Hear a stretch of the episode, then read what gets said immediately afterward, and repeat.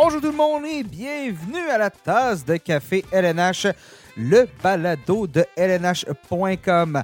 Mon nom est Nicolas Ducharme, je vous parle en ce 11 janvier 2023, nouvelle année.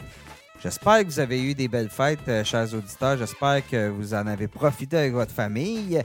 Alors, c'est notre premier rendez-vous euh, de l'année euh, sur le balado de LNH.com. Je souhaite, je souhaite une bonne année. Je souhaite la santé. Le reste, ça peut habituellement s'arranger. Donc, euh, merci d'être à l'écoute aujourd'hui euh, pour cette émission qui euh, est assez, assez chargée.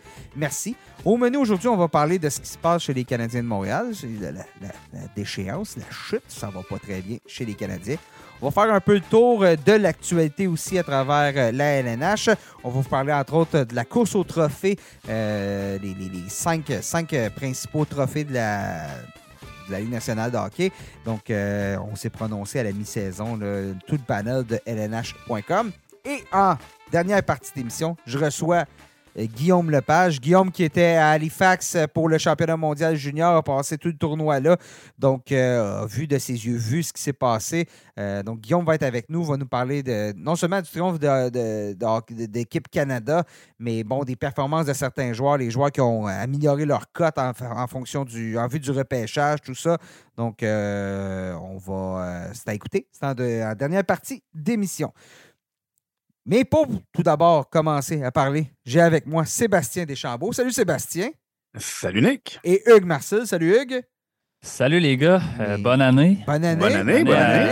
à tous nos auditeurs aussi. Santé, bonheur, puis du, du bon hockey. tiens. Ouais, ouais, ouais. Comment, comment s'est passé votre temps des fêtes?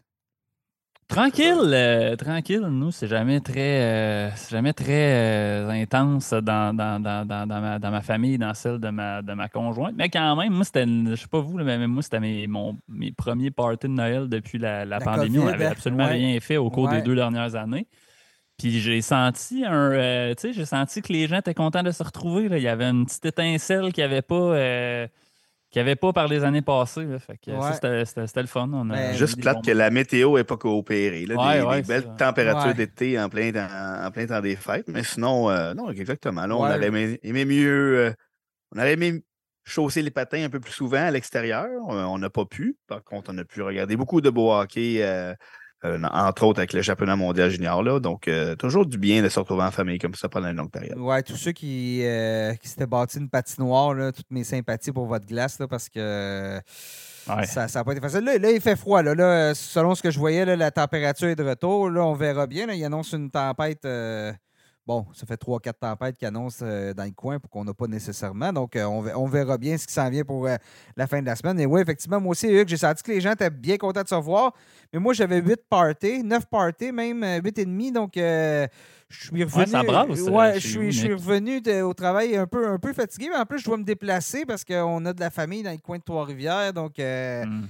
ça a été mais un beau, un beau temps des fêtes. Puis euh, ben, j'espère que les gens à la maison, ça a été euh, la même chose. Avant de commencer l'émission, ben, je vous dis si. Puis, d'ailleurs, j'allais dire, j'espère qu'il y en a qui nous ont écoutés, qui ont écouté le balado en route, en se rendant d'un endroit à l'autre, parce que notre balado championnat mondial junior, des, bonnes, euh, des bons chiffres. Donc j'espère que ça, ça l'a un peu meublé. Pendant que les enfants dorment en arrière, puis que le conjoint la conjointe sur le côté a la tête qui bascule vers l'avant, ça meublait un peu les, les fins de soirée ou peu importe quand on revenait à la maison. Euh, ben c'est ça, ben, je vous dis, si vous nous écoutez euh, sur le site web de lnh.com, ça veut dire que vous ne nous avez pas écouté en automobile parce que c'est pas mal plus compliqué de se plugger sur euh, le site web. Ben, sachez qu'on est disponible sur toutes les plateformes de diffusion. Faites une recherche, la tasse de café LNH, vous allez nous trouver. Spotify, Apple, Google, Deezer, euh, on est partout, Apple Music, peu importe. Faites une recherche, la tasse de café LNH et abonnez-vous. Comme ça, euh, vous allez, euh, vous manquerez pas notre prochain rendez-vous. Alors, messieurs, on amorce ce balado en discutant un peu. Bon, ça fait quelques. Fait, fait, ouais, fait trois semaines. On n'a pas eu de balado la semaine dernière. Donc, euh, ça fait trois semaines qu'on n'a pas parlé des Canadiens. Et ça n'a pas été trois semaines nécessairement euh, réjouissantes. Disons-le, euh, les Canadiens ont pas fait beaucoup de cadeaux à leurs partisans dans les dernières, euh, dans les dernières semaines. Alors, pour en parler, j'ai avec moi Robert Laflamme de LNH.com.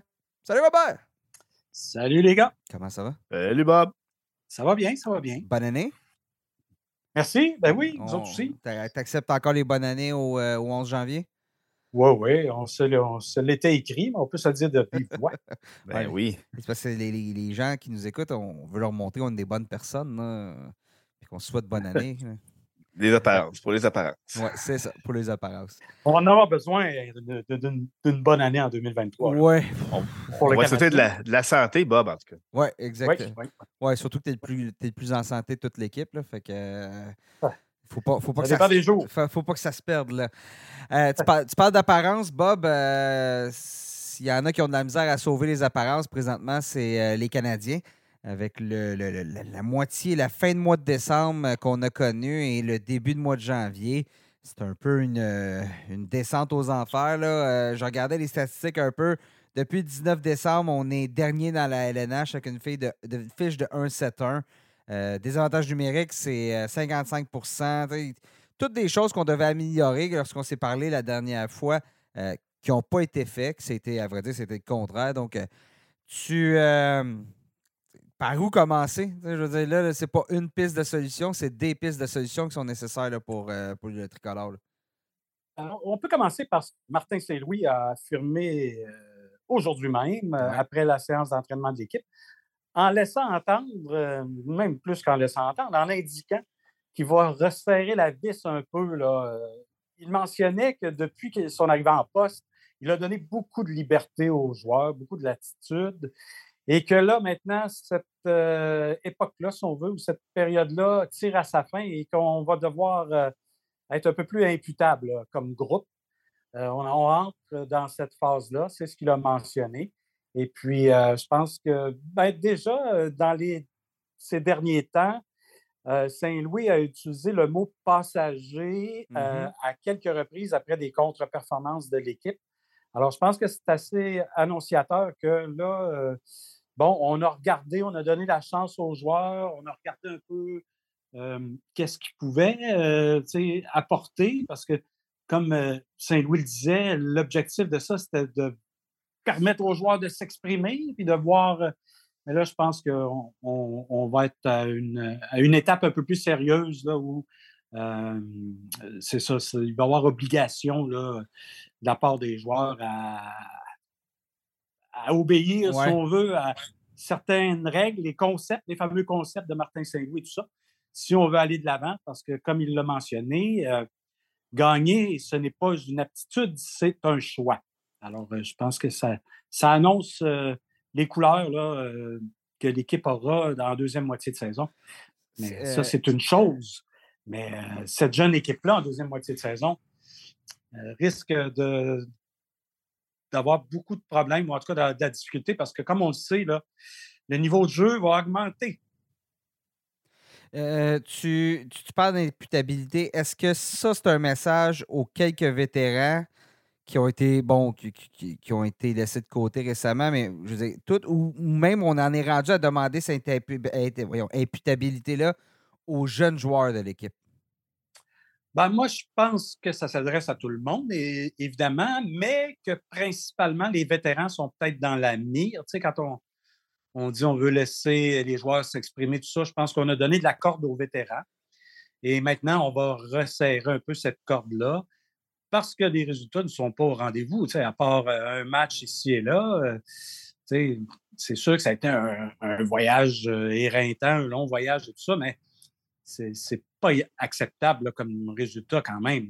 toutes les équipes sont confrontées à des portions de calendrier un peu plus euh, difficiles. Ce n'est pas une raison pour euh, s'écraser de la sorte. Alors, euh, je pense que principalement, il y a un message pour les vétérans. D'ailleurs, on a rappelé un autre jeune de Laval aujourd'hui, mm-hmm. Ilonen. On veut le voir à l'œuvre. On l'a vu à l'œuvre l'an passé. On veut voir un an plus tard, tout ça. Donc, je pense qu'il il va y avoir des auditions comme ça euh, au cours des prochaines semaines, prochains mois. Si l'ONEN, ça ne fonctionne pas trop bien, ben, on va en rappeler un autre et tout ça. Peut-être Hervé Pinard qui va bien ces temps-ci. Alors, je pense que c'est un message, effectivement, aux vétérans. Tu, euh, nous as écrit un petit texte là, qui a peut-être un bilan statistique de la mi-saison du, du tricolore, puis tu l'as comparé à l'année dernière. Si on, ceux qui veulent voir le verre à moitié plein vous diront qu'ils ont déjà le double de victoires par rapport à l'an dernier à pareille date. Euh, ça veut surtout dire qu'on partait de très, très loin à Montréal. Oui, c'est ça. Euh, Eh, mais là, les, les attentes cette année étaient quand même relativement très basses avec la dernière saison, avec, avec le, virage jeunesse. Est-ce que le début de saison, euh, quand même surprenant de l'équipe, rend cette espèce de passage à vide-là euh, peut-être plus frustrant pour autant les amateurs que pour les entraîneurs, que pour les joueurs eux-mêmes, d'avoir connu du succès alors que personne s'y attendait. Puis là, maintenant que ça se casse et qu'on a les résultats que peut-être tout le monde attendait, mais là, c'est. On, en a eu du mieux avant, mais ce qui fait que ce, qui était attendu en début de saison devient moins bon que, ce que les gens voudraient. Ben, là-dessus, c'est intéressant, euh, Seb, parce que Saint-Louis en a parlé euh, aujourd'hui. Puis en mentionnant que ce qui est peut-être venu fausser les données en début de saison, ce sont les bonnes performances des gardiens, de 1. Et puis le jeu de puissance qui a, fonctionné par moment et qui a donné peut-être quelques victoires, le jeu en infériorité numérique. Et euh, ça a camouflé les lacunes en défense. C'est ce qu'il disait aujourd'hui. Donc, euh, euh, je pense que, tu sais, comme tu le mentionnais, on peut voir le verre à moitié plein parce qu'on a plus de victoires que l'an passé. Mais si on regarde le portrait global, il n'y a pas beaucoup d'amélioration ou presque pas. Là, il, y a, eu, comme il l'a mentionné, les, données qui ont été faussées un peu en début de saison. Puis là, on se retrouve un peu. Euh, Martin Saint-Louis arrive à la date anniversaire de son premier anniversaire à la barre d'équipe avec euh, une situation qui ressemble pas mal à celle euh, à laquelle euh, il a été confronté à son arrivée. Alors, tu sais, on n'a pas vraiment progressé et je pense que c'est peut-être pour ça qu'on va durcir le message un peu, puis euh, faire en sorte que le sentiment d'imputabilité soit plus grand pour, en deuxième moitié de saison. Écoute, si on fait un, balado le 11 janvier 2022, puis là, on se parle, puis on se dit l'année prochaine, s'il fallait que le Canadien perde Gaydon Goulet pour une période prolongée, la brigade défensive ne s'en remettrait pas. Euh, on, aurait l'air de, de, visionnaire un peu farfelu, mais présentement, c'est quand même ce qui se passe. oui, oui, c'est tout à fait vrai. Euh, quand on est à dire qu'un défenseur recrue de 20 ans va manquer cruellement à l'équipe, ça en dit long sur. Euh, on a fait des choix, on a voulu donner la, chance aux jeunes en défense, particulièrement. Puis bon, il euh, faut vivre avec ça, euh, c'est sûr. Euh, mais les vétérans non plus n'ont pas été chanceux. Ça va été blessé. Matheson est souvent blessé également. Edmondson n'a pas commencé la saison. Alors, tu sais, c'est mince un peu comme profondeur en défense.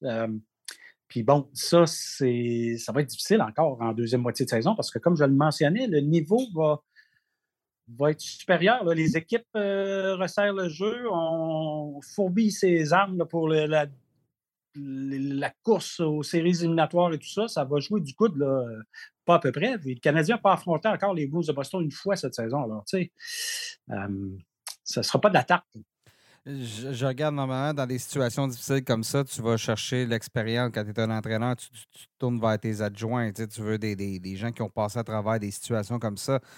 Je regarde le banc. Bon, premièrement, Martin Saint-Louis vient de compléter une première année comme entraîneur-chef. Lui qui coachait euh, quoi, Bantam avant, euh, très peu d'expérience. Mm-hmm. Alex Burrows a deux, deux années et demie d'expérience dans la LNH. Chez lui, plus expérimenté.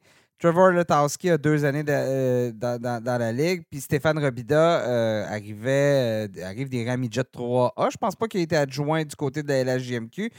Je veux dire, les, tu prises où, là, Martin oui pour trouver des solutions? Euh, tu, tournes vers où? Ce que tu as vécu, tu lâches des appels à tes anciens entraîneurs? Là? Ben, euh, il a vécu le joueur quand même appréciable, mais c'est pas la même chose. Oui, c'est ça. Euh, comme joueur que comme entraîneur. C'est sûr que Martin Saint-Louis aussi apprend, apprend la dure, comme derrière le banc également possiblement, moi, je suis convaincu qu'il doit y avoir des discussions avec euh, d'anciens entraîneurs qui, l'ont dirigé dans la Ligue et tout ça. C'est pas mal la seule option qu'il a euh, en ce moment. Mais c'est ça, je pense que c'est. On va voir en deuxième moitié de saison comment mmh justement on va euh, gérer les situations et comment on va sortir de.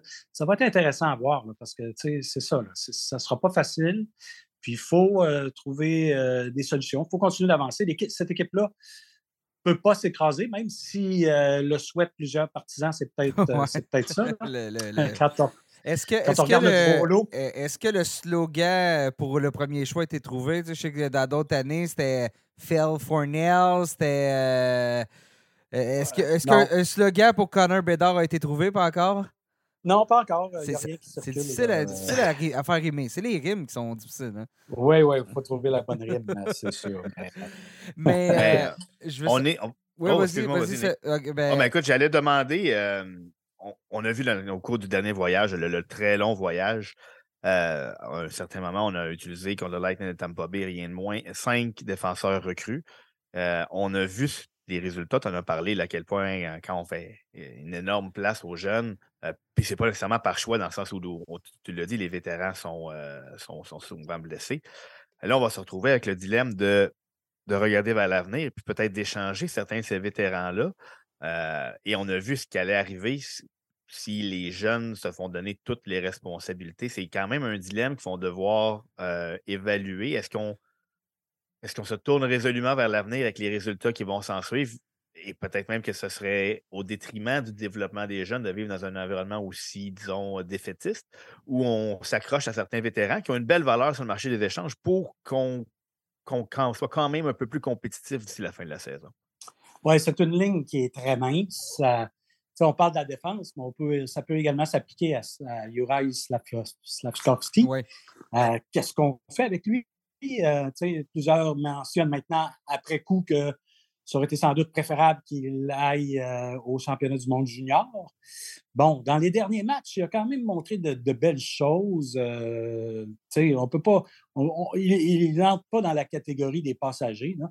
Euh, mais bon, c'est ça, le développement des jeunes, à quel prix? Est-ce qu'on risque de, d'en échapper un ou deux parce que justement, on va les mettre dans des positions dans lesquels ils ne sont pas prêts à, faire face. il y a des vétérans euh, dont on, va vouloir sûrement euh, monnayer leur, valeur à la date limite des transactions. Juste que j'allais dire, ils sont, pas mal moins euh, dans la vitrine, ils sont plus en arrière dans la vitrine ces temps-ci. Hein, c'est pas le beau mannequin en avant. Là. La belle robe. Non, non, non. non. C'est ça. Ça, va être, ça, ça, il risque d'avoir un degré de difficulté là. Puis, bon, possiblement qu'on va rester, euh, qu'on va rester pris avec quelques-uns d'entre eux, mais c'est ça. Il faut. Ce sera vraiment une deuxième moitié de saison intéressante. Moi, je ne suis pas dans le camp des optimistes. Là. Euh, je m'attends à ce que ça, ça, va être très difficile. Puis euh, cette équipe-là va, ne montrera pas au classement. Euh, on a parlé justement, un, des moments où ça a, bon, ça a tout dérapé en décembre, mais la perte de Sean Monahan a vraiment euh, déstabilisé l'attaque, euh, déséquilibré l'attaque, oui, des, Canadiens. Est-ce qu'on y a-t-il des nouvelles? Est-ce que juste lui, son retour pourrait ramener une forme d'équilibre? J'utilise mes propres mots, mais et, ça, est-ce qu'il y, a des nouvelles dans le cas de Monahan? Monahan, encore 7 à 10 jours, je dirais. la semaine dernière, on nous a parlé de deux semaines. Donc, il patine euh, en compagnie de Matheson. Les deux patinent ensemble, ça, encore aujourd'hui, une demi-heure, trois quarts d'heure. Mais encore 7 à 10 jours, d'après moi. C'est sûr que ça peut aider parce que, bon, le premier trio qui était euh, tout feu, tout flamme, euh, s'est éteint en décembre.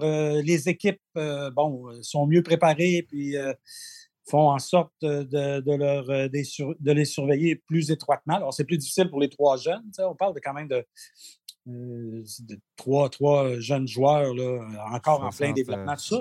L'attaque, on mise, on mise sur eux. Là, sinon, euh, ça tombe vite par, par la suite. C'est sûr que Monahan aiderait en ce sens-là pour alléger un peu la pression qui est sur ces trois jeunes-là du premier trio mais ça ne sera pas la solution à tous les problèmes, mmh c'est sûr.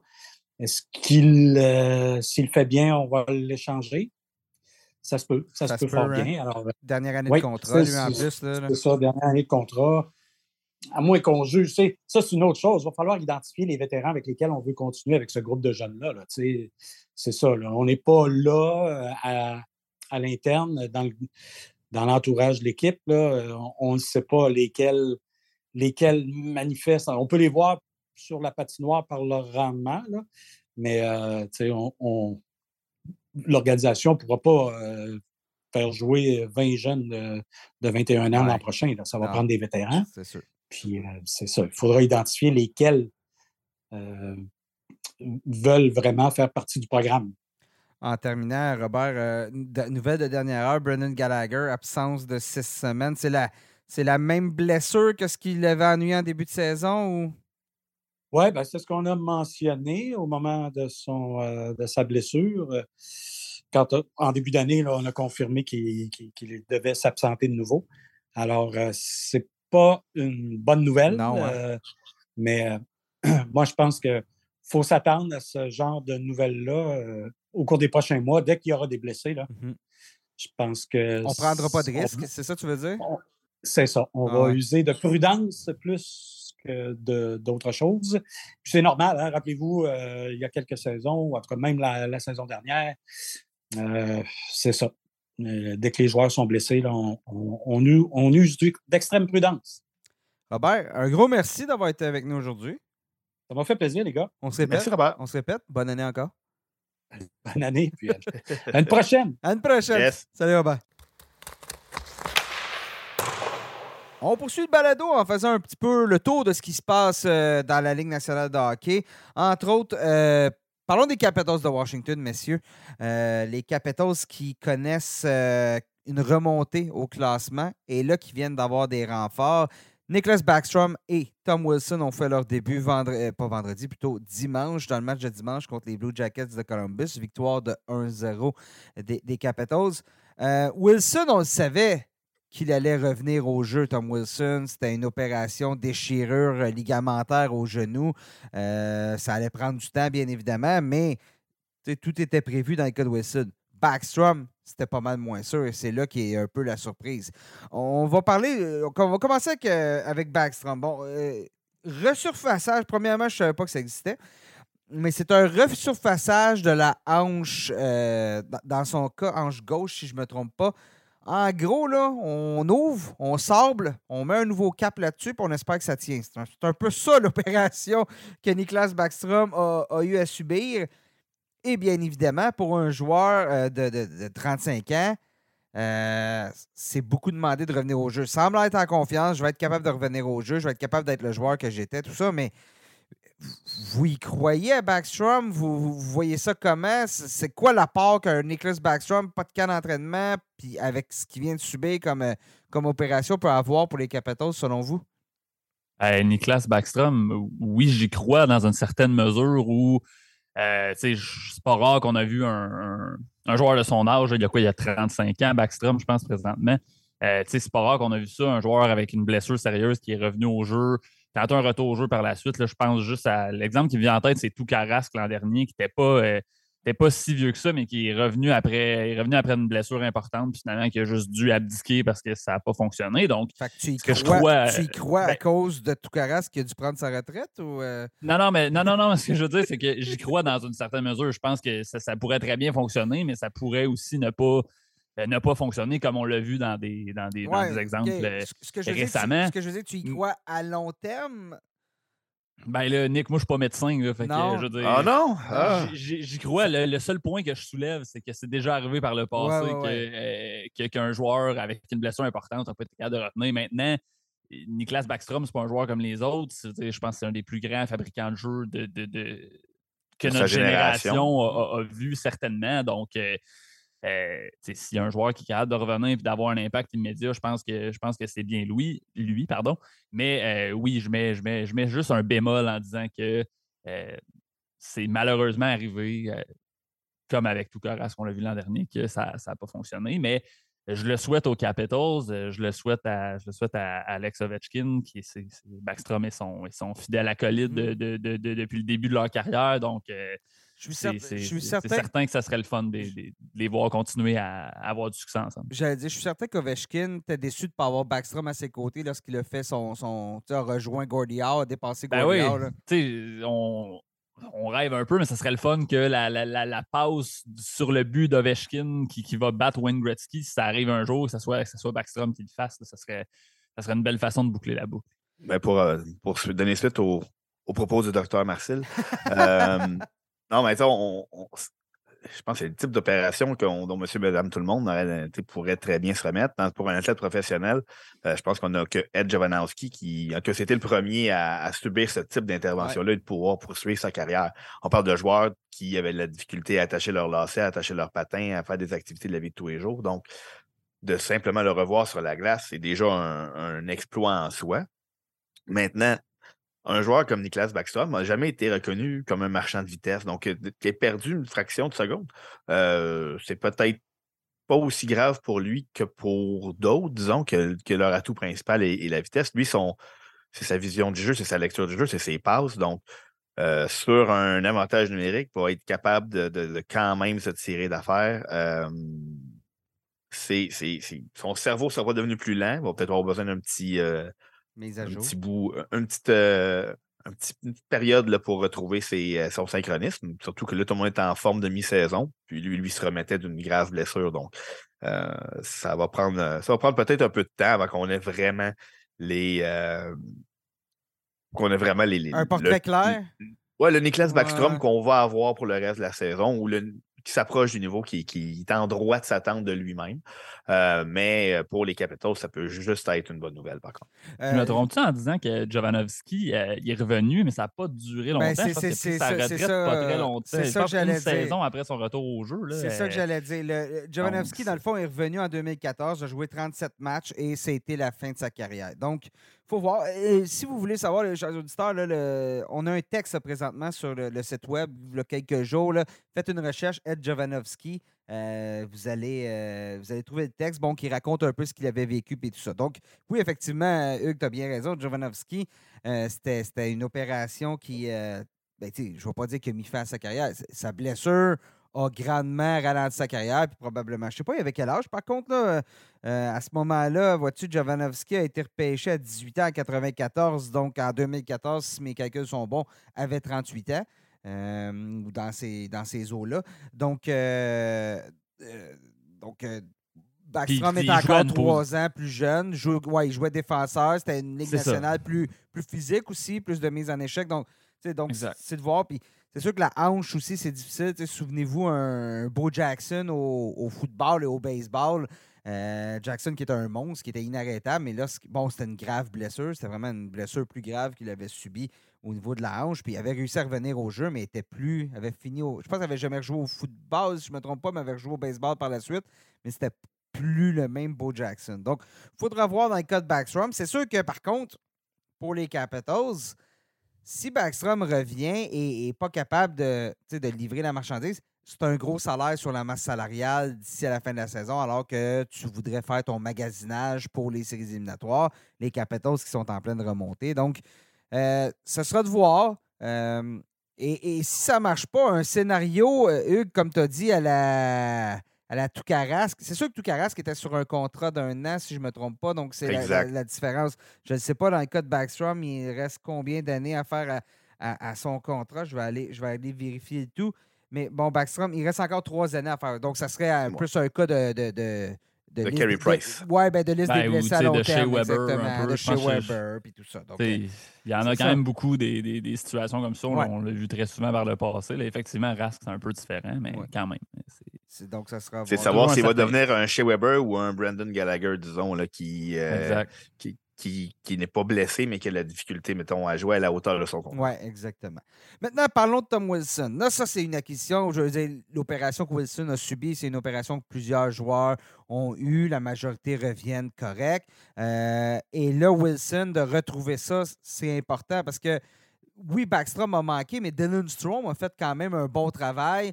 Euh, Kuznetsov a fait un bon travail. À droite, c'est beaucoup plus mince du côté des, du côté des, euh, des Capitals. Alors, le retour de, Tom Wilson, c'est le retour du joueur de première ligne euh, euh, d'Alex Ovechkin. C'est un gros bonhomme qui crée de l'espace pour Ovechkin. Ça peut juste, à moyen terme, être très, très, très payant. Surtout que, surtout Tom Wilson ne fait que s'améliorer statistiquement dans la Ligue nationale de hockey. L'année dernière, a réussi son, son record de but avec 24 buts. Il a fait 52 points en 78 matchs. On le sait, lorsque Wilson est capable de demeurer discipliné, euh, c'est un atout que peu d'équipes sur, peuvent compter sur un premier trio là, dans la LNH. c'est un joueur tout à fait unique. Là. des, des, joueurs comme lui, comme Brady Ketchuk, comme Matthew Ketchuk, des joueurs qui s'illustrent autant sur le plan physique que sur le plan du talent. C'est des bonnes pour, je pense que je vais prendre un terme précieux aux, yeux de M. Marcel. C'est une licorne dans notre, dans notre monde qu'est le hockey. Donc, c'est c'est sur le jeu de puissance, que ce soit 5 contre 5, c'est un joueur qui apporte une, dimension qui manquait peut-être pas cruellement, parce que ça allait quand même bien à Washington avant son retour, mais ça peut. On a parlé de retour de Backstrom. Wilson, lui, va être cap... on sait qu'il va être capable de faire ce qu'il a fait. Je pense 6 mais son échec dès son premier match. on peut, on peut s'attendre à ce que que Tom Wilson peut-être retrouve son rythme plus rapidement euh, qu'un que Niklas Backstrom. Oui, parce qu'il l'a dit. Ah, j'allais dire, juste te couper, Hugues. Euh, il l'a dit, Wilson aurait pu revenir probablement il y a un mois mais j'aurais pas été le joueur que je voulais être. Donc, effectivement, je suis d'accord avec toi, Sébastien. Ça se pourrait que Wilson, ça aille beaucoup, ça aille beaucoup plus rapidement. Tu disais, Hugues? Ben, je disais juste, je voulais juste conclure en disant est-ce qu'il y a un joueur plus bâti pour les séries euh, à Washington que Tom Wilson? Je veux dire, dans, dans, dans la mesure où il reste euh, discipliné, il fait pas trop de. de laisse pas, son, laisse pas emporter trop par les émotions. Puis, tu sais, en assumant que tout va bien se passer pour Nicolas Backstrom et Tom Wilson. Je veux dire, c'est une mini, c'est une date limite des transactions avant la date limite des transactions pour les Capitals. Je veux dire, présentement, on est quatrième dans la section métropolitaine à, un point des Rangers qui sont troisième, à, trois points des, Devils New Jersey qui sont deuxième. Donc, et on a fait tout ça sans, sans Backstrom, sans Wilson, et là, on les retrouve. Euh, on a euh, Kemper qui joue, on a les gardiens qui, qui, sont, qui font le travail devant le filet. Donc, euh, ouais, une date limite euh, des transactions avant le temps. Il manque, juste, euh, manque juste John Carson. Oui, exact. Oui, ouais, c'est ça. En plus, pas John Carson présentement qui est blessé. Et, ça donne un petit peu de latitude aussi à l'entraîneur pour passer des têtes des messages qu'il ne pouvait pas passer avant. On sait que TJ Wishy aussi a raté du temps. Mm-hmm. Et là, dans les derniers matchs, Anthony Manta laissé de côté. Donc là, c'est un luxe que peut-être l'entraîneur ne pouvait pas se permettre de dire ben écoute, mon grand, ça ne fonctionne pas, on va te laisser de côté. Là, les ressources n'étaient pas là. On ne pouvait pas euh, pénaliser un joueur qui, répondait peut-être pas aux attentes. Mais Anthony Manta a eu un, appel réveil euh, en étant laissé de côté. Euh, donc, c'est, ça va, en plus de donner la profondeur, c'est que ça va donner la, l'attitude d'essayer peut-être d'autres expériences et puis de, de faire passer quelques messages. Oui, c'est un Sony Milano qui joue bien présentement du côté de, Washington. Eric Gustafsson qui est sorti de nulle part. Et tu en as parlé, je pense, dans ta chronique la semaine passée, euh, chronique des top 50 poolers euh, défenseurs. Ouais, c'est une renaissance. Donc, euh, les, les, Capitals. Donc, les Capitals, surveillez-les d'ici la, fin de la saison, ça va être intéressant. Messieurs, je vous demande. Connaissez-vous beaucoup d'équipes dans la Ligue nationale de hockey qui perdent un joueur de premier trio et que ça les rend meilleurs? Ou du moins, ça semble les aider. Moi, j'en connais pas beaucoup, mais c'est ce qui vient de se passer avec les Bruins de Boston qui ont perdu Jake DeBrusque lors de la, classique hivernale. Pas que DeBrusque faisait un mauvais travail, loin de là, il connaissait sa meilleure saison en carrière. Mais ça a forcé la main de Jim Montgomery. Jim Montgomery, on le sait, là, en est à sa première saison avec les Bruins, à réunir la Perfection Line. Brad Marchand, Patrice Bergeron, David Pasternak ligne qui avait été démantibulée, si je peux utiliser le terme, l'année dernière euh, sous euh, Bruce Cassidy. On avait laissé Marchand Bergeron ensemble, mais Pasternak se retrouvait sur le deuxième trio.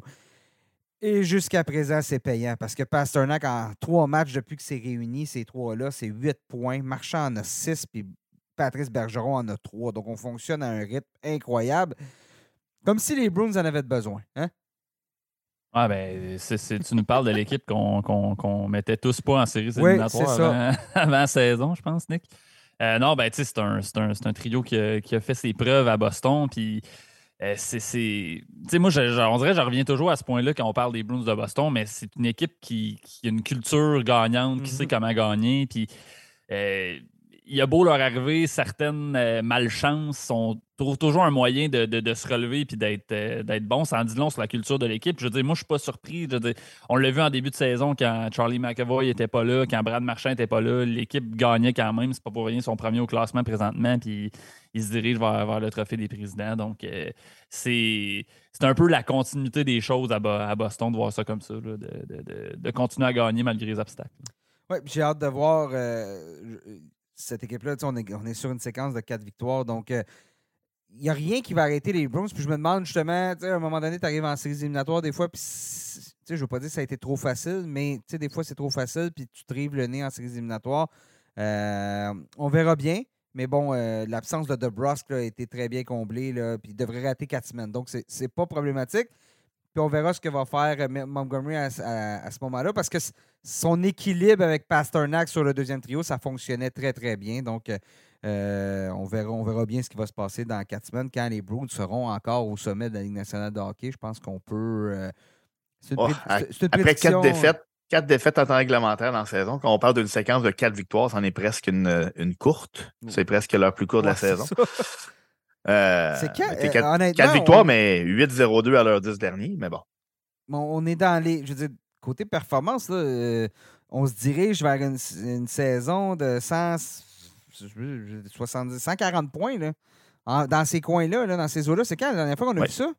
Ben, le Lightning n'avait pas battu. Ben là, c'est ça, jamais. mais ben, je pense que le record, c'est le Lightning Red Wings avec, c'est quoi, 62 victoires? Pour le nombre de points. Le nombre de points, là, les Red Wings. Ouais, là, pour le nombre de points, je sais pas. Mais écoute, euh, va voir, va voir, Hugues. Nous, on va, passer à un, on va passer à un autre sujet, mais reviens avec ça. Mais je veux dire, là, là ça passe un peu dans le vide, mais je veux dire, les Bruins sont en train d'avoir une saison record, ou du moins dans les meilleurs qu'on a vus euh, dans l'histoire de la LNH, il me semble que ça passe dans la ville. Au même titre qu'on en parle souvent, Hugues, puis on parle de Connor McDavid chez les Oilers qui se dirige vers une saison de combien de points? Là? Il y en a combien présentement des points, McDavid? 77, pendant que les, les Canadiens de Montréal détiennent toujours le record avec 132 points. 132 euh, points. 131 pour les Red Wings, mais par contre, 62 victoires record conjointement détenu par les Red Wings et le Lightning de Tampa Bay de 2018-19. Puis là, je vais faire une bonne vieille règle de 3. Présentement, au moment où on enregistre, en ce mercredi, les Bruins ont 68 points fois 82 matchs divisé par 40. Ça nous donne 139 points. Donc, on est dans. ils ont du lousse, là. On est dans les eaux j'ai la statistique présentement. Le record de points euh, dans une saison, évidemment, c'est les Canadiens 76-77, 132 points. C'est pas ça que ça il avait, il avait seulement signé 60 victoires. Le record de victoires, c'est bel et bien 62. Le Lightning de 2018-2019, ça, c'est, si je ne me trompe pas, l'année où on s'est fait surprendre par Columbus euh, au premier tour des séries. Euh, à égalité, 62 victoires avec les Red Wings de 95-96. Mais simplement en termes de, de points, de total de points, c'est 132. Euh, les Canadiens qui, qui si, euh, si, jamais ta blonde nous dit que tu n'es pas capable de faire deux affaires en même temps, on va y croire. On va la croire. on va la croire. Parce que pendant... je, tiens, à rappeler que j'étais silencieux. Là, ouais, mais non, mais, non, mais pendant que tu faisais ta recherche, Sébastien a tout énuméré ce que tu viens de dire. Ah, pas pour vrai. Ah. vous voyez, que j'étais. j'étais très, euh, très à l'écoute. Si ta blonde nous dit ça, on va, on va la croire. Mais bon, c'est un segment bloopers avec ben, ça. c'est ça. Non, mais effectivement, tu as raison. C'était l'année. Je suis pas mal sûr que c'était l'année qu'on s'est fait surprendre contre Columbus en, quatre matchs. Là. Donc, euh, on, va, garder un œil sur les Bruins. Ça serait toute une saison pour euh, Jim Montgomery à sa première à l'année, à sa première année à la barre euh, des Bruins. Poursuivons sur des équipes pour qui ça va bien présentement, et c'est en partie en raison de leur gardien de but. Parlons des Predators de Nashville. UC Saros. Premièrement, on a cru revivre le moment Ron Tugnut la semaine dernière, lorsque Saros a fait 64 arrêts sur 67 tirs euh, contre, euh, contre, contre les, Hurricanes, de, la Caroline, qui ont perdu. Ils ont terminé 5-3. 5-3. Et euh, donc, Saros qui se retrouve. Tu parlais, c'est presque un record dans son cas, Saros sur deux matchs. C'était en fait c'est pour deux matchs consécutifs euh, pour UC euh, Saros, c'est euh, pour le total d'arrêt parce qu'il a signé ensuite 38. il a repoussé 38 lancés à son départ suivant contre les sénateurs d'Ottawa, un blanchissage de 3-0. donc, les 102 arrêts en deux matchs consécutifs, ça le place à égalité au septième rang de l'histoire. Derrière, et le dernier qui, le devance, c'était Ron Tugnut, comme tu en as parlé, avec ses matchs du 16 et du 21 mars 1991. Sinon, on parle de euh, de matchs de, gardiens qui ont signé ces, ces, performances-là là, en 1900, milieu des années 80 et avant. Donc, on parle, ça fait quand même une euh, trentaine d'années qu'on n'avait pas vu deux départs consécutifs euh, de la qualité de Saros qui vient d'arriver cette semaine. Pour les, pour les plus jeunes qui nous écoutent, Ron Tugnut est un gardien de but des Nordiques de Québec en 91 et Il s'était fait poivrer sur un temps au Boston Garden contre, les, contre les Bruins, justement. Et, mais ça s'était fini 3-3, si je ne me trompe pas, ce match-là. Un match verdict. Il me semble que c'est ça parce que durant la pandémie, il y avait des, vieux matchs qui, roulaient à la télévision, puis je l'ai écouté celui-là. Puis juste pour revivre l'ambiance du Garden puis de cette soirée-là. Puis je pense qu'à la fin, tous les joueurs des Bruins ou plusieurs avaient été félicité Tognot, donc ça avait été euh, assez, euh, Même la foule de Boston. Oui, la foule, la foule euh, applaudissait. Robert, c'est dommage, Robert est peu avec nous, il aurait pu nous en parler, couvrait les Nordiques dans le temps, avait vécu ces, ces années de misère-là des, des, Nordiques. donc, ben, avec tout ça, veut, pas, là, on revient à Saros, on revient à nos, à nos moutons, mais les Predators qui, lentement mais sûrement, sont en train de revenir dans la course pour les séries éliminatoires. On a 44 points en 39 matchs.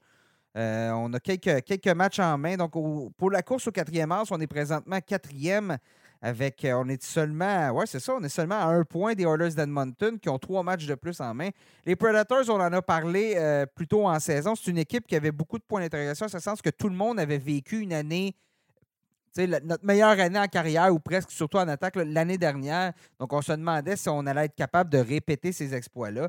Euh, mais il y a beaucoup. Je regarde la course là, pour le quatrième as les Flames, les Oilers, les Blues, les Predators, euh, l'Avalanche qui est, qui, qui, présentement pas en séries éliminatoires.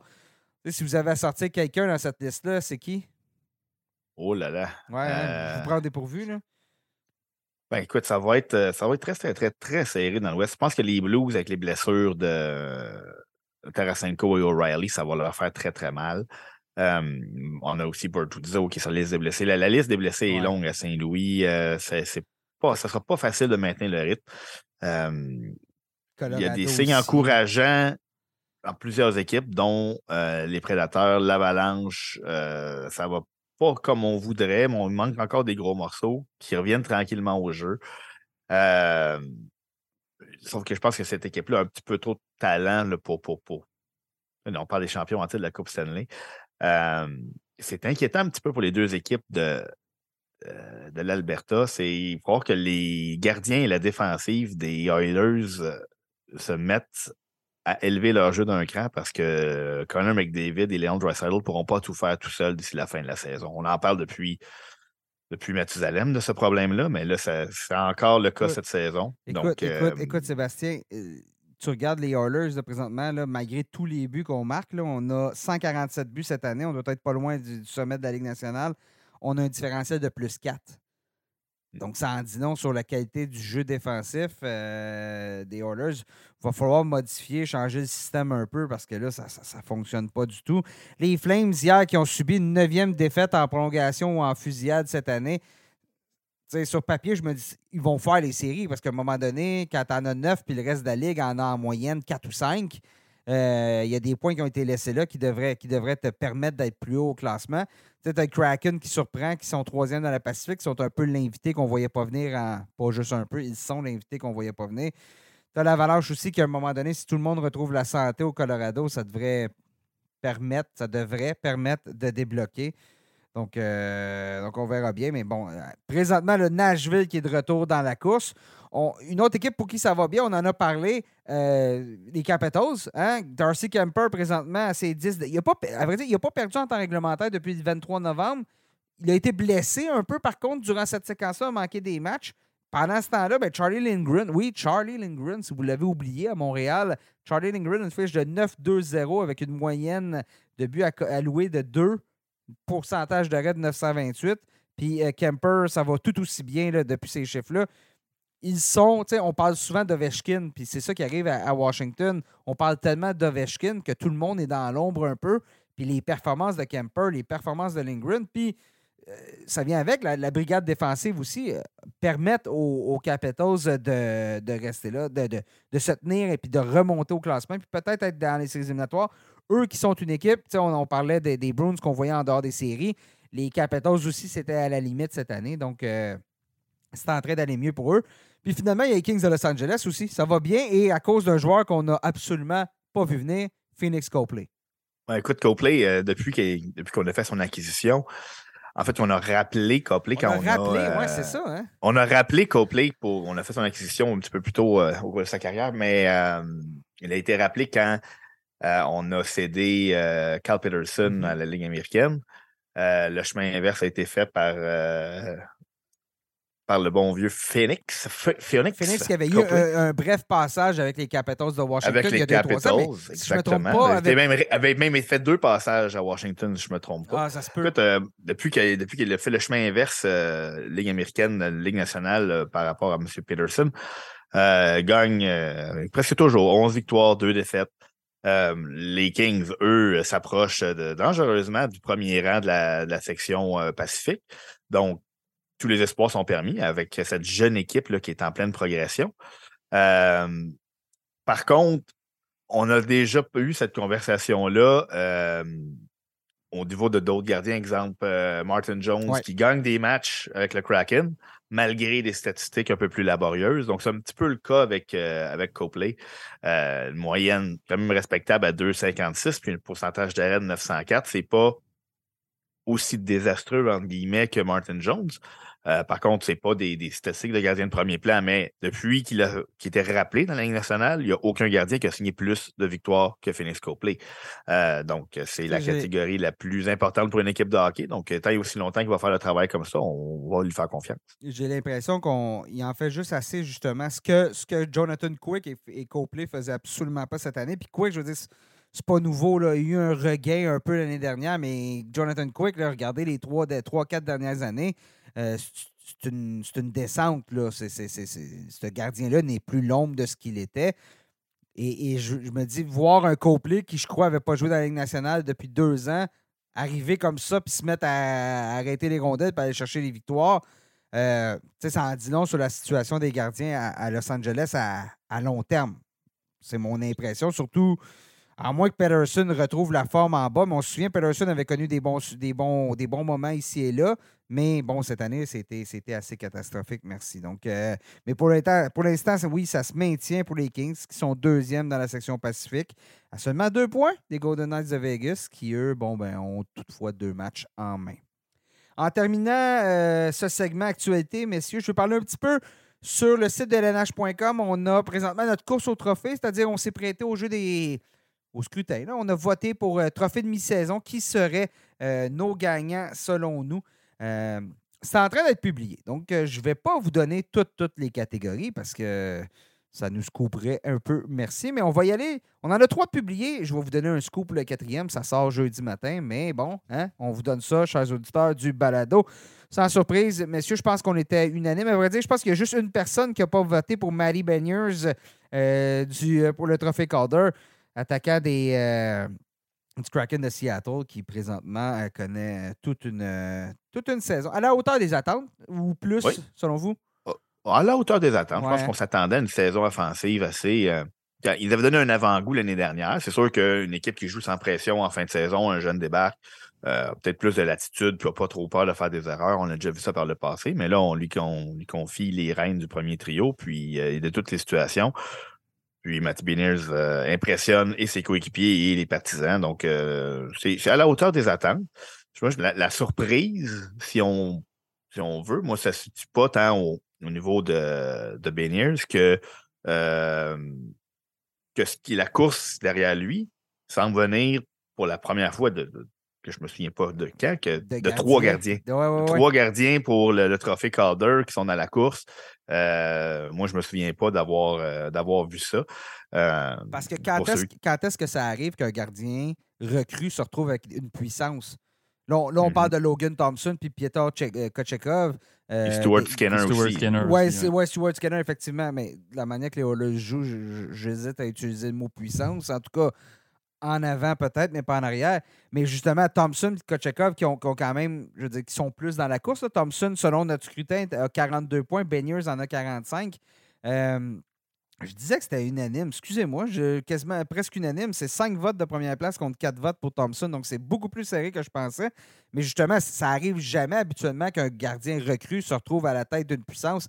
Ça en dit long un peu sur la réalité des gardiens de but dans la NH présentement où on, on espère juste, on dirait qu'à à plusieurs endroits, on espère juste que ça va, ça va fonctionner, ça va faire la job.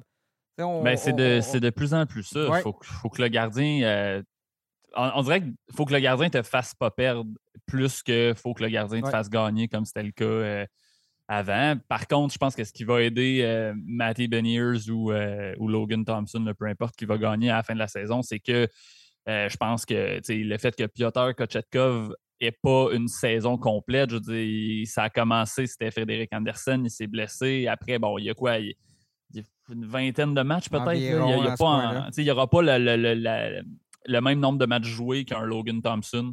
Euh, même chose pour Stuart Skinner, qui a vraiment pris l'ascendant sur euh, Jack Campbell, mais qui n'est pas euh, le gardien numéro un, comme c'est le cas avec Logan Thompson à Vegas.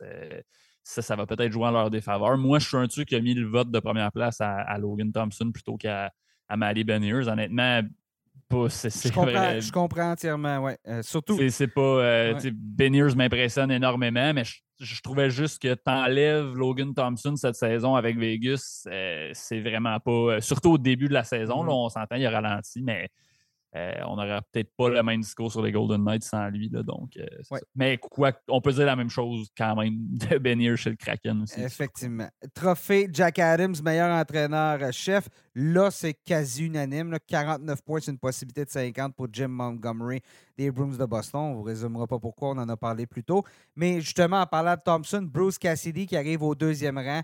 les Golden Knights qui avaient visiblement besoin d'un changement euh, un changement de voix dans, le, dans le vestiaire, puis l'arrivée de Bruce Cassidy, qui, je vous le rappelle, dirigeait les Bruins il y a quelques, quelques mois à peine. Donc, euh, une bonne. On pas laisser l'équipe dans une trop mauvaise situation, non, on dirait. Visiblement, euh, encore là, je pense.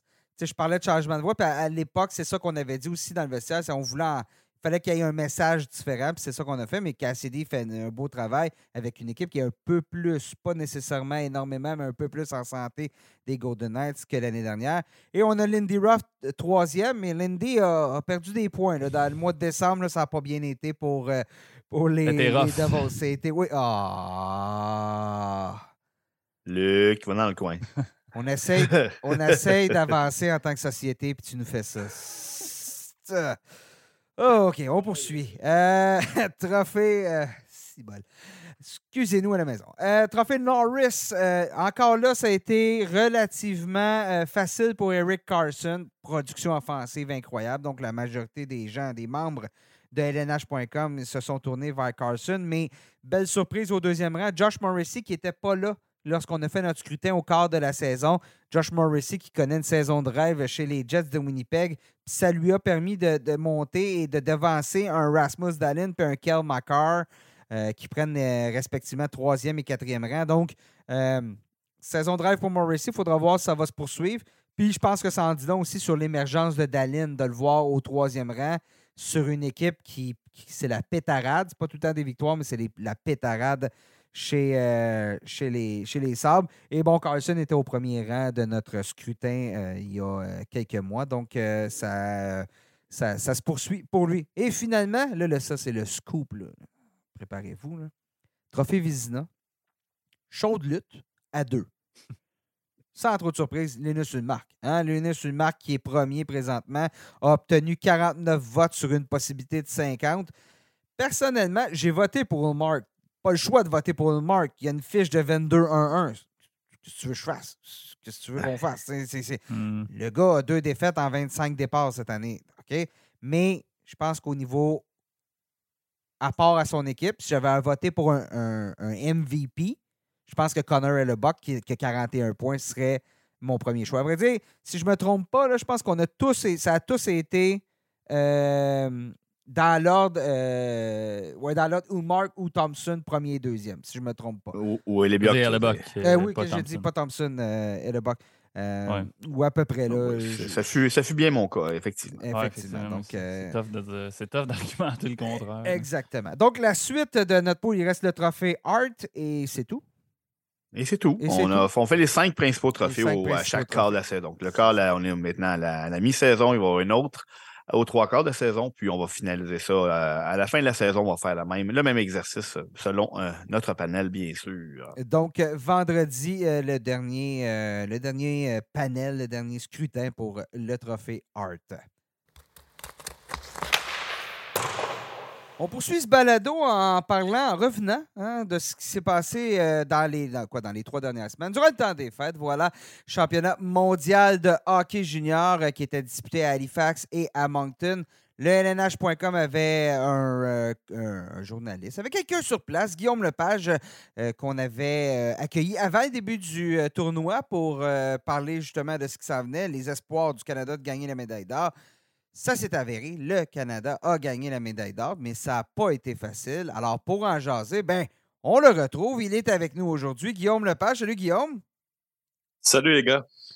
Tu es de retour d'Halifax. Euh, comment tu comment premièrement, là, avant de, de, jaser hockey, comment tu as trouvé tes, vacances dans les maritimes? Euh, des vacances, c'est un grand mot, mais euh, non, pour vrai, j'ai je pense que ce tournoi-là, je le classe assez haut dans, ma liste de, tournois que j'ai couverts. C'était vraiment. Euh, T'en as fait combien de tournois? Euh, c'était mon sixième. Euh, mais mon premier dans. Ben, en fait, j'exclus le, tournoi République tchèque qui avait été disputé dans, une, dans un plus petit aréna, mais c'était mon premier en Amérique du Nord qui était disputé dans, dans des arénas juniors. Et l'ambiance était vraiment, euh, vraiment incroyable. Euh, la ville vibrait au rythme du tournoi. Puis ça, c'est quelque chose que, j'avais rarement vu dans un tournoi. Dans une ville de la Ligue nationale, habituellement, ben, il y a, y a d'autres sports euh, qui, qui sont disputés au même moment. Je pense à Buffalo.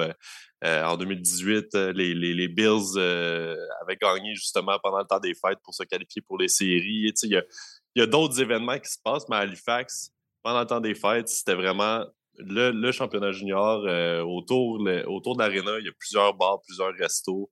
Euh, il y avait plein d'affiches du tournoi. On diffusait les matchs, euh, que ce soit les matchs d'après-midi qui étaient à Moncton ou, en soirée les matchs du Canada. Les, restaurants étaient pleins et tout ça. Donc, vraiment, côté ambiance puis côté festif de la chose, ça a été vraiment un excellent tournoi. C'était, ouais, c'est ça. Il y avait. Puis bon, David, t'as pas, pas vu Moncton, mais c'était un peu le même sentiment du côté de Moncton, selon ce qu'on, ce qu'on a entendu. Là. Moi, j'ai quelques collègues qui sont allés faire un tour à Moncton, puis ils me disaient, c'est certain que les, les, les, foules étaient un petit peu moins nombreuses parce que, bon, on n'avait pas les, matchs du Canada.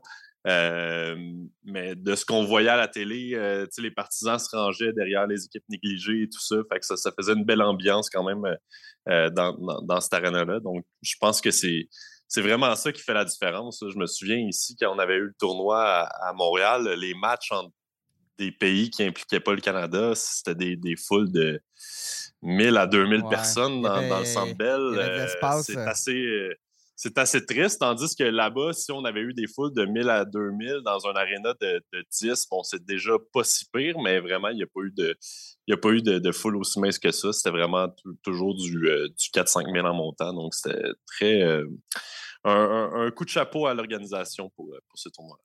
Bon, parlons hockey maintenant. Euh, on s'attendait à une chose, le Connor Bedard Show, et on l'a eu pas à peu près. Euh, c'était un tournoi. Bon, Bedard a été le, joueur par excellence du tournoi, mais as-tu souvenir d'un joueur par excellence aussi dominant lors d'une compétition? On parle quand même de 23 points en 7 matchs, 9 buts, a un peu réinscrit le, réécrit le, livre de record du, championnat à plusieurs égards. Oui, au point où euh, on était un peu perdu dans tous les records qu'il battait. Euh, on se faisait, avant chaque match, on se faisait des scénarios sur une feuille. Puis s'il marque un but, il va euh, fracasser quatre records à la fois. Ça, ça a été fait pendant le match. je me souviens plus contre, contre, quelle équipe, mais avec un but, il a fracassé quatre records canadiens du même coup. chaque match, c'était on, voulait écrire sur autre chose que Connor Bedard, mais il s'imposait il s'imposait de lui-même avec, avec ce qu'il ce qui réussissait à faire sur la, sur la glace. C'était vraiment incroyable. Je peux pas dire, je, je peux pas me mettre à, comparer, à dire que c'est la, la, performance la plus dominante euh, euh, jamais vue au Mondial Junior parce que j'ai pas le recul, mettons, des années où j'étais un peu plus jeune et tout ça, mais dans l'histoire récente, je pense qu'il n'y a aucun doute que, cette performance-là, euh, c'était totalement incroyable pour un, joueur un joueur de 17 ans. C'est ça que j'allais dire, un joueur qui n'a même pas été repêché encore. C'est. Euh, on est, on est dans les mêmes eaux, on est dans les mêmes eaux que Peter Forsberg là, en 93, si je ne me trompe pas. Là. Mais lui, lui il avait. Il était plus âgé, exactement. puis il y avait son trio. Euh, c'était Fosberg, c'était Naslund et c'était Sandstrom, si je ne me trompe pas, là, qui avait tout brûlé. Là.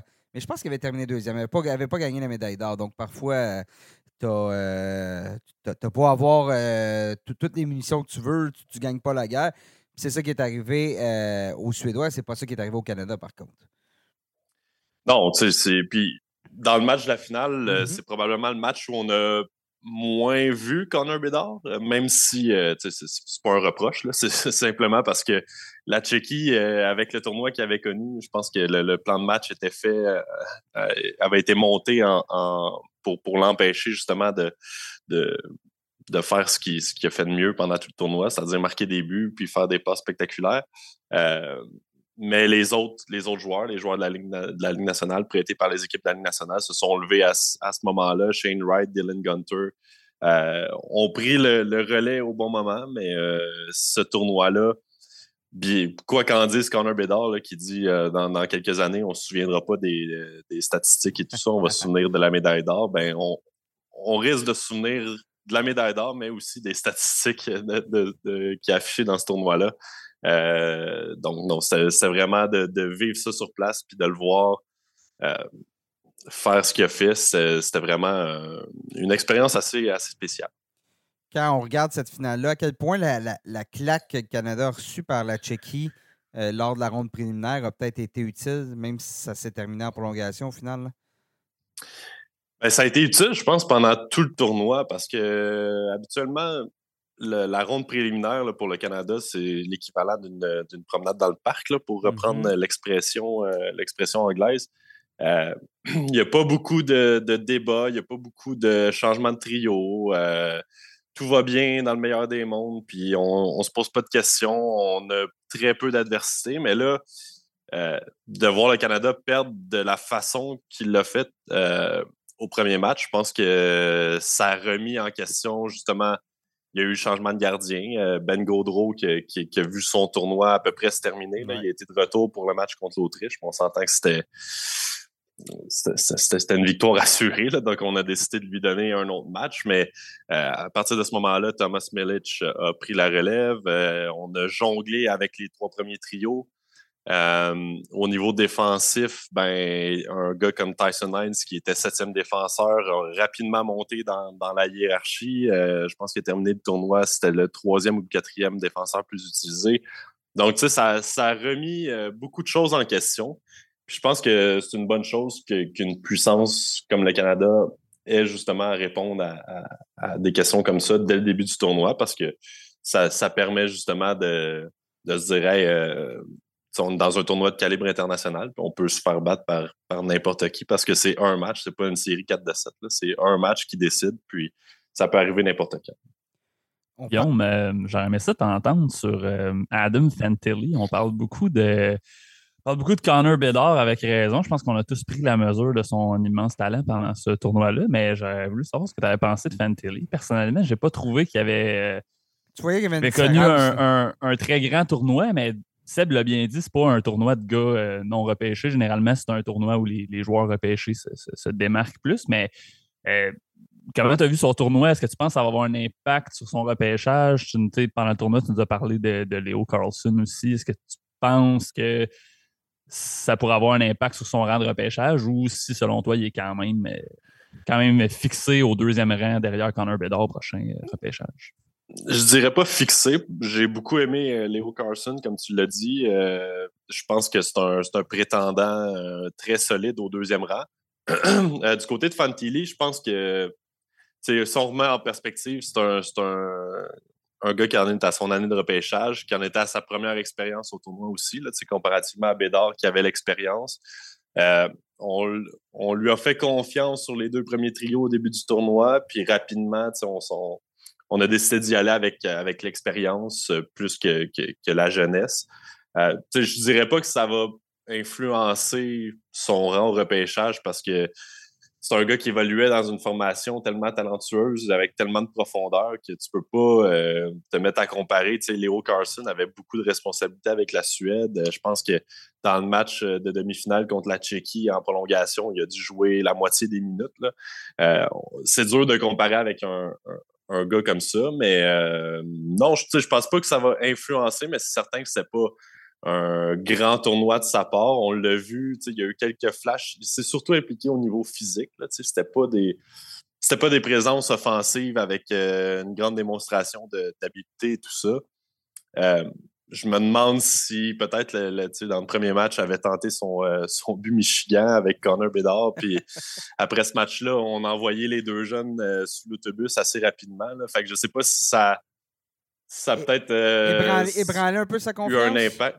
Ouais, peut-être, de, de, dire, de voir des vétérans comme Dylan Gunter qui, qui a dit euh, on ne gagnera pas l'or avec des buts Michigan. Euh, en tant que jeune de 17 ans, dans une équipe de vétérans, un gars qui a joué dans, dans la Ligue nationale, entendre dire ça, peut-être qu'il a, plus pris son, trou, entre guillemets, à ce moment-là. Ça a peut-être eu un impact sur son rendement, peut-être que non aussi, mais euh, je pense pas qu'il faut prendre ce tournoi-là puis vraiment dire Ah ben, il n'a pas été si bon que ça, qu'il va glisser. Mais euh, tu l'as dit, euh, Hugues, Léo Carson, moi, dans ma tête à moi, après ce tournoi-là, de, ce que j'ai vu de lui, euh, je pense que c'est un très, très solide prétendant au deuxième rang. On, parle du deuxième rang. Bien évidemment, l'absence de la Russie fait que, bon, Matvey Mishkov, il n'est pas là. Ça, ça, aurait été un, bon plateau pour départager tout le monde un petit peu, puis là, on n'a pas lui. Donc, euh, est-ce que, est qu'à ton avis, bon, ça, on en parlera au dépisteur plus tard dans, l'année, mais est-ce que,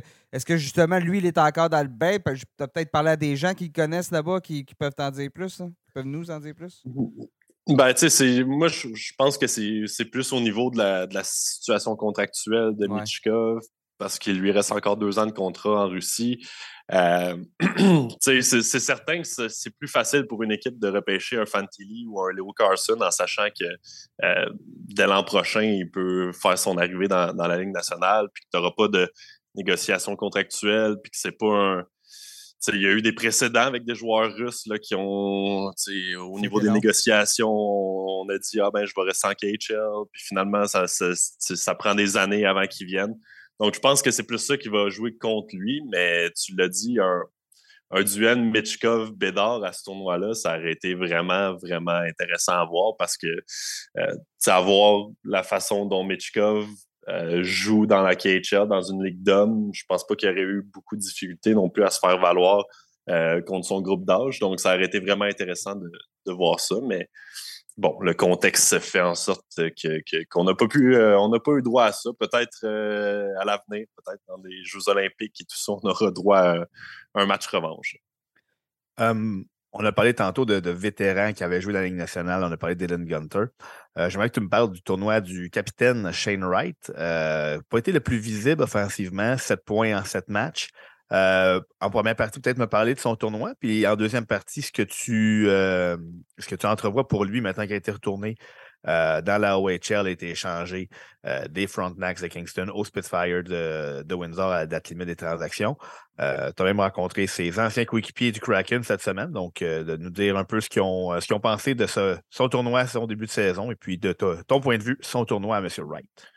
Ouais, le, tournoi, je dirais, en général, ça a été un tournoi correct. Là. Tu sais, je pense qu'avec Nick, dans, le podcast qu'on a fait avant, avant la compétition, je disais que c'était l'occasion pour lui de, de, briller puis de faire taire ses détracteurs en, vraiment en prenant les choses en main à ce tournoi-là comme capitaine puis euh, vraiment vraiment connaître du succès offensivement.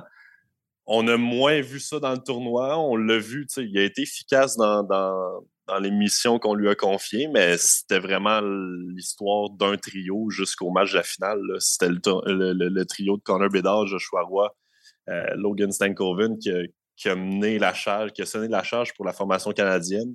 Puis Wright, Wright, a, eu, euh, Wright a, eu, son meilleur match en finale. Serais-tu d'accord? Oui, absolument. Ça, c'est même, même pas proche de, de ce qu'il avait offert avant. Là. On sentait vraiment, en, finale, il était impliqué, puis on sentait vraiment qu'il voulait cette, cette, cette médaille-là. Euh, son but qu'il a marqué, je pense que c'est un, un, des flashs que tu dis, ah ben, Shane Wright est aussi capable de, de, de, faire des jeux comme ça, mais on ne l'a pas vu avant dans le tournoi euh, s'imposer comme ça. il s'est moqué de, deux défenseurs. Le, tir du revers, c'est un tir des ligues majeures. Euh, donc, vraiment, si on regarde le tournoi dans son ensemble, c'était correct. La finale, je pense que s'il avait joué de cette façon-là pendant sept matchs, ben, on aurait dit ben Shane Wright, euh, c'est le, le, real deal. Le, real deal. Le real deal, mais euh, bon, au moins, on a vu que dans les moments importants, il était capable d'élever son jeu et d'offrir une performance du genre. Euh, pour la suite, dans la, dans, la Ligue de l'Ontario, je pense que c'est pas une mauvaise chose. On, parlait aux joueurs du, Kraken cette semaine, puis ils disaient le, le contexte en ce moment est pas vraiment favorable euh, parce qu'il y a beaucoup de joueurs de centre établis dans la Ligue nationale, parce que c'est une équipe qui est sur une bonne lancée, qui est dans la course aux séries. Euh, puis l'entraîneur Dave Axtell avait dit il y a quelques semaines que chaque fois que, Wright est dans la formation, parce qu'il n'était pas là à tous les matchs, évidemment, euh, c'est un joueur qui mérite de jouer, qui, regarde le match dans, les estrades. Donc là, on avait comme un peu trop de personnel. Euh, puis je pense que c'est une bonne chose pour, pour Wright de retourner dans la Ligue de l'Ontario. On se souvient que l'année passée, euh, la, dernière saison, ça n'avait pas été bon, super de A à Z. donc là, il va avoir l'occasion de retourner là, de dominer visiblement, je pense qu'il est capable de le faire. Euh, puis d'amener son, son, équipe euh, peut-être jusqu'à la Coupe Memorial. Euh, ça, ça, terminerait son parcours junior sur une meilleure note. Puis je pense que pour son développement, ce serait, ce serait, ça, va être l'idéal parce qu'à à, Seattle, il n'aurait pas eu l'occasion de jouer aussi souvent puis de jouer des grosses minutes comme on va lui confier à, Windsor. L'idéal, c'est parce qu'il ne peut pas, mais il serait dans la Ligue américaine. Il a 4 buts en 5 matchs dans les matchs mm-hmm. joués dans la Ligue américaine cette année. Je pense que le niveau est là, mais bon, à partir de là, comme tu dis, est mieux, mieux de jouer que, que d'être dans les estrades, surtout avec une équipe justement qui veut participer aux séries éliminatoires pour la première fois. en terminant, Guillaume, je veux savoir, euh, tu as parlé des joueurs qui ont élevé leur niveau de jeu. Joshua Roy a eu un très beau tournoi. Espoir des Canadiens de Montréal. Euh, est-ce que, est que sa performance est, au-dessus des attentes présentement? Puis justement, est-ce que ça l'ouvre la porte à. Euh, c'est un choix de quatrième ronde, cinquième, cinquième, cinquième, ronde, cinquième ronde, Joshua Roy. Est-ce que justement, là, on commence à avoir des attentes qui sont de plus en plus élevées pour Joshua Roy en vue de son saut chez les professionnels? Euh, ben, je ne sais pas si les attentes sont, sont plus élevées, mais. Euh, on entend je suis dans les lignes ouvertes. Là. Ça passe juste non, non, c'est certain parce qu'on on est à Montréal, mais euh, je pense que Joshua Roy est en train de prouver que s'il ne devient pas un joueur offensif comme il l'est dans, le junior majeur euh, avec les Canadiens, mais ça peut être un joueur qui peut jouer sur des trios euh, de profondeur, qui peut remplir des missions défensives. Euh, écoute, on, l'a envoyé à des avantages numériques avec, pendant ce tournoi-là, puis il a fait un travail vraiment colossal. Euh, je me souviens d'une séquence. Euh, les matchs sont mélangés dans ma tête, là, mais je me souviens d'une séquence, je me souviens plus l'adversaire, mais il y a vraiment. Euh, il, a, écoulé, je pense, une trentaine, peut-être une quarantaine de secondes, tout seul en zone adverse, en, gardant la rondelle sur le bord de la bande, puis en, vraiment en protégeant sa rondelle. Donc, de ce côté-là, c'est très positif. Puis de l'autre côté, ben, il a prouvé qu'il était capable de, jouer avec un talent générationnel comme Connor Bedard. Euh, c'est pas n'importe qui qui peut, qui peut jouer avec un, joueur comme ça. C'est c'est des, des, joueurs qui sont dans leur tête, qui, voient un peu les jeux 3-4 euh, secondes d'avance. Puis Joshua a prouvé qu'il était capable de, bien soutenir un, gars à ce niveau-là, euh, au niveau offensif. dans les moments importants, son entraîneur Stéphane Julien à Sherbrooke, qui était aussi l'adjoint avec l'équipe Canada, nous disait que il n'y a, rien qui le stresse, il n'y a rien qui, l'empêche de, dominer quand, le niveau augmente. Puis on l'a vu euh, en finale, c'est lui qui a fait la passe à Dylan Gunter mm-hmm. sur le 2 contre 1, a démontré beaucoup de patience euh, sur le jeu avant de, refiler euh, la, rondelle de l'autre côté. Donc, c'est encourageant. Honnêtement, on ne s'attendait pas à ça au début du tournoi parce que Joshua Roy a commencé sur le troisième trio en compagnie de, de Zach Dean, Nathan Gaucher. On s'attendait plus à un rôle de profondeur, un rôle d'énergie, de, de, de, de, grinder sur, euh, sur, sur ce trio-là. Puis finalement, après un match, ben, la, défaite contre la Tchéquie a fait en sorte qu'on a dit bon, on va, on va essayer de, de le mettre avec, euh, avec Connor Bedard. Puis ça a fonctionné à, merveille pendant le reste du tournoi. Donc, euh, non, très, des, des, signes très encourageants. Puis là, j'ai hâte de voir ce qu'il va faire avec ce, ce, gros boost de confiance-là à son retour à Sherbrooke avec une équipe qui, qui aspire aux grands honneurs. Ça risque d'être fort intéressant à suivre d'ici la, la, fin de la saison. Connor Bedard qui avait été quand même très élogieux envers, mm-hmm. envers Joshua Roy. Je pense qu'il l'a qualifié de joueur le plus intelligent avec qui il avait joué. un, des, un, des, un des plus. Un des on va modérer un petit peu. Mais... comme tu l'as dit, ça prend des joueurs qui ont quand même une espèce de compréhension du jeu pour être capable d'anticiper ce que ces joueurs d'exception-là vont faire. Là. On, on parle souvent de, de, de Sidney Crosby. Il a connu des, de très bons succès avec un joueur comme Pascal Dupuis, qui, qui, était un joueur euh, qui a d'excellentes aptitudes, mais surtout une compréhension du jeu qui lui permettait d'anticiper ce que. C'est le bon vieux hockey euh, sense, là. Exactement. Donc, ouais, puis, je, pendant le tournoi, on essayait d'en savoir un peu plus. On demandait à Joshua Roy, on essayait de creuser en disant comment est-ce que tu anticipes ces passes, comment est-ce que. Puis honnêtement, je, il y avait de la misère à l'expliquer. Fait que je pense que c'est vraiment instinctif dans sa tête, sa vision du jeu. Il sait où se placer, puis, mais il ne sait pas comment l'expliquer. je pense que c'est, non, mais c'est le signe d'un, joueur qui, euh, qui, a une intelligence au jeu qui est, qui est peut-être inexplicable, mais qui est, qui est là. On l'a vu, on l'a bien vu pendant le tournoi. Donc, euh, non, un excellent tournoi pour, euh, pour Joshua Roy. Guillaume, merci d'avoir été avec nous aujourd'hui. Ça fait plaisir. C'est ainsi que se conclut le balado. Donc, euh, Sébastien, merci d'avoir été avec moi. Eh, merci Nicolas, merci les boys. Hugues, Marcel aussi. Yes, merci les gars. Et merci à Robert Laflamme qui était avec euh, nous aussi. Chers auditeurs, je le répète toujours, mais euh, suivez-nous, abonnez-vous. peu importe notre plateforme, que ce soit Facebook, Twitter, pour les balados, ben, on est partout. La tasse de café LNH, vous allez nous trouver. Donc, notre prochain balado, c'est dans deux semaines.